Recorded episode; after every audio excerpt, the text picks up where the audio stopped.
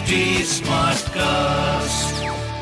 आप सुन रहे हैं एच डी स्मार्ट कास्ट और ये है लाइव हिंदुस्तान प्रोडक्शन नमस्कार ये रही आज की सबसे बड़ी खबरें।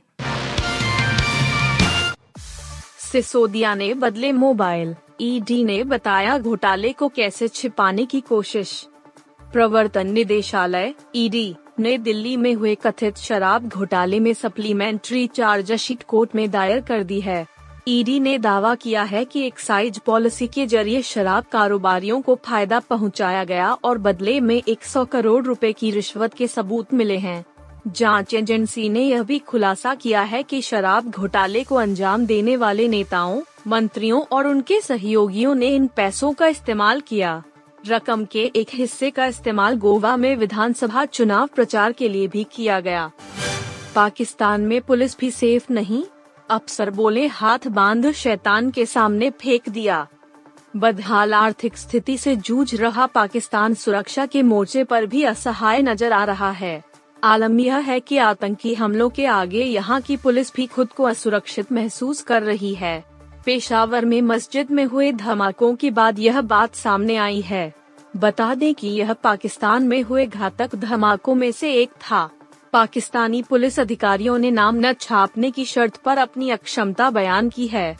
एक पुलिस अधिकारी ने कहा कि उन्हें ऐसा लग रहा है कि सरकार ने उनके हाथ पैर बांधकर किसी राक्षस के सामने फेंक दिया है। हमारा लेना देना नहीं। अडानी ग्रुप के शेयरों में कोहराम पर बोली सरकार। कारोबारी गौतम अडानी की कंपनियों के शेयरों में तेज़ी से गिरावट के बीच सरकार की टिप्पणी सामने आई है। संसदीय कार्य मंत्री प्रहलाद जोशी ने कहा है कि अडानी ग्रुप के मामले से सरकार का कोई लेना देना नहीं है। अमेरिकी संस्था हिंडनबर्ग की एक रिपोर्ट के बाद से ही अडानी इंटरप्राइजेज समेत ग्रुप की कई कंपनियों के शेयरों में तेज़ी से गिरावट का दौर जारी है। अडानी की संपत्ति भी इस गिरावट के चलते करीब आधी रह गई है। ऐसे में इस संकट का असर देश की इकोनॉमी पर भी पड़ने की आशंका जताई जा रही है। जम्मू कश्मीर में जोशी मठ जैसी आफत, डोडा में सात घरों में आई दरार।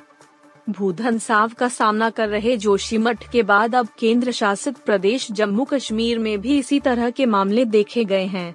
जम्मू कश्मीर के डोडा ज़िले के कम से कम सात घरों में दरारें आई हैं। यह दरारें ठीक वैसी ही बताई जा रही हैं जैसी उत्तराखंड के जोशीमठ में देखी गई हैं। इंडिया टुडे ने सूत्रों के हवाले से शुक्रवार को बताया कि डोडा ज़िले के थाथरी शहर के बस्ती इलाके के इन घरों के निवासी अपने पड़ोसियों या रिश्तेदारों के यहाँ रहने चले गए हैं बीबीसी डॉक्यूमेंट्री पर बैन हटाने से सुप्रीम कोर्ट का इनकार, सरकार से मांगे दस्तावेज़ सुप्रीम कोर्ट ने गुजरात दंगा 2002 को लेकर बीबीसी डॉक्यूमेंट्री मामले में सुनवाई पूरी कर ली है। शीर्ष अदालत ने डॉक्यूमेंट्री पर तत्काल बैन हटाने से इनकार कर दिया है। अदालत ने केंद्र को नोटिस जारी करते हुए मामले में ओरिजिनल दस्तावेज़ जमा करने को कहा है। इसके लिए सरकार को तीन सप्ताह तक का वक्त दिया है। मामले में अगली सुनवाई अप्रैल में होगी। 2002 के गुजरात दंगों पर बीबीसी की डॉक्यूमेंट्री के सोशल मीडिया लिंक को बैन करने के आदेश के खिलाफ दायर जनहित याचिका पर सुप्रीम कोर्ट ने सुनवाई पूरी कर ली है। आप सुन रहे थे हिंदुस्तान का डेली न्यूज़ रैप जो एच टी स्मार्ट कास्ट की एक बीटा संस्करण का हिस्सा है। आप हमें फेसबुक ट्विटर और इंस्टाग्राम पे एट एच टी या podcast at Hindustan Times dot podcasts@hindustantimes.com पर ईमेल के द्वारा सुझाव दे सकते हैं